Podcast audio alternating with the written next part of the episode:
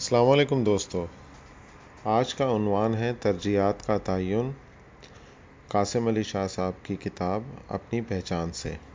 ننانوے فیصد لوگ اپنی ترجیحات کا ترجیحات طے نہیں کرتے، جس کی وجہ سے وہ فیصلہ نہیں کر پاتے۔ لوگوں کو پتہ ہی نہیں ہوتا کہ ان کے لیے ان کی زندگی کے لحاظ سے کیا اہم ہے اور کیا غیر اہم ہے۔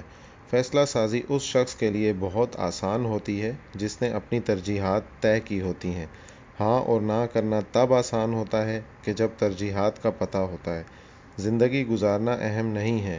ترجیحات کے ساتھ زندگی گزارنا بہت اہم ہے۔ پروفیسر احمد رفیق اختر فرماتے ہیں، دنیا میں خوش بخت انسان وہ ہے جو مناسب وقت میں اپنی ترجیحات کا تعین کر لے۔ دنیا میں کوئی وقت مناسب نہیں ہوتا۔ جس وقت یہ احساس پیدا ہو جائے کہ مجھے اپنی ترجیحات کے مطابق زندگی گزارنی ہے، وہی وقت بہترین ہوتا ہے۔ اشوک کا دور تھا، دہلی، ملتان اور لاہور کے درمیانی علاقے کو کلنگ کہا جاتا تھا۔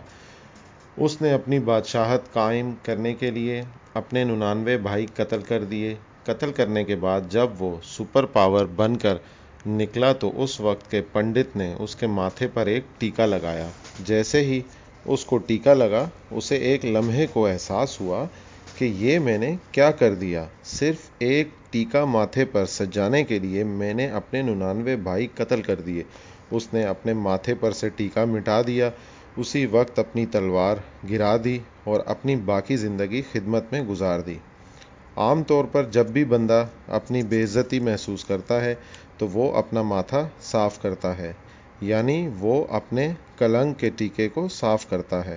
جو آدمی کبھی بھی زندگی کی ترجیحات کا تعین کر لیتا ہے، پھر وہ عام نہیں رہتا، وہ بہتر زندگی گزارنے والا بن جاتا ہے۔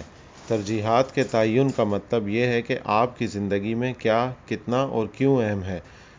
ممکن ہے کسی کے لیے فیملی اہم نہ ہو، مگر ایک لمحے کے لیے سوچیں کہ فیملی کتنی اہم ہوتی ہے۔ ممکن ہے کسی کے لیے صحت اہم نہ ہو ترجیحات کا تعین بتاتا ہے کہ صحت کتنی ضروری ہے۔ ممکن ہے کسی کے لیے دوست، محبت، اخلاص اہم نہ ہو، مگر جو ترجیحات کا تعین کرتا ہے، وہ جانتا ہے کہ اس کے لیے ان کی بھی اہمیت ہے۔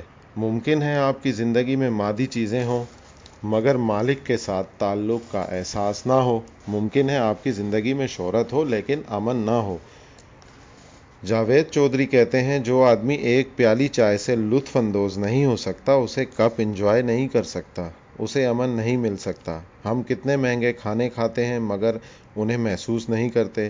ہم کبھی اپنے بچے کی معصومیت کو محسوس نہیں کرتے۔ کتنے ہی لوگ گیلے گھاس پر چلنا بھول چکے ہیں، کیونکہ انہوں نے گیلے گھاس پر چلنا محسوس ہی نہیں کیا ہوتا۔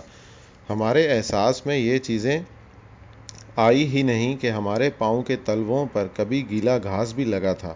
ہم زندگی میں اپنے بچپن کی چھوٹی چھوٹی یادیں بھول جاتے ہیں اور ترجیحات کے بغیر زندگی گزار دیتے ہیں۔ تو سامعین، امید کرتا ہوں کہ آج کا یہ عنوان آپ کو پسند آیا ہوگا۔ اللہ حافظ، اللہ آپ کا حامی و ناصر رہے۔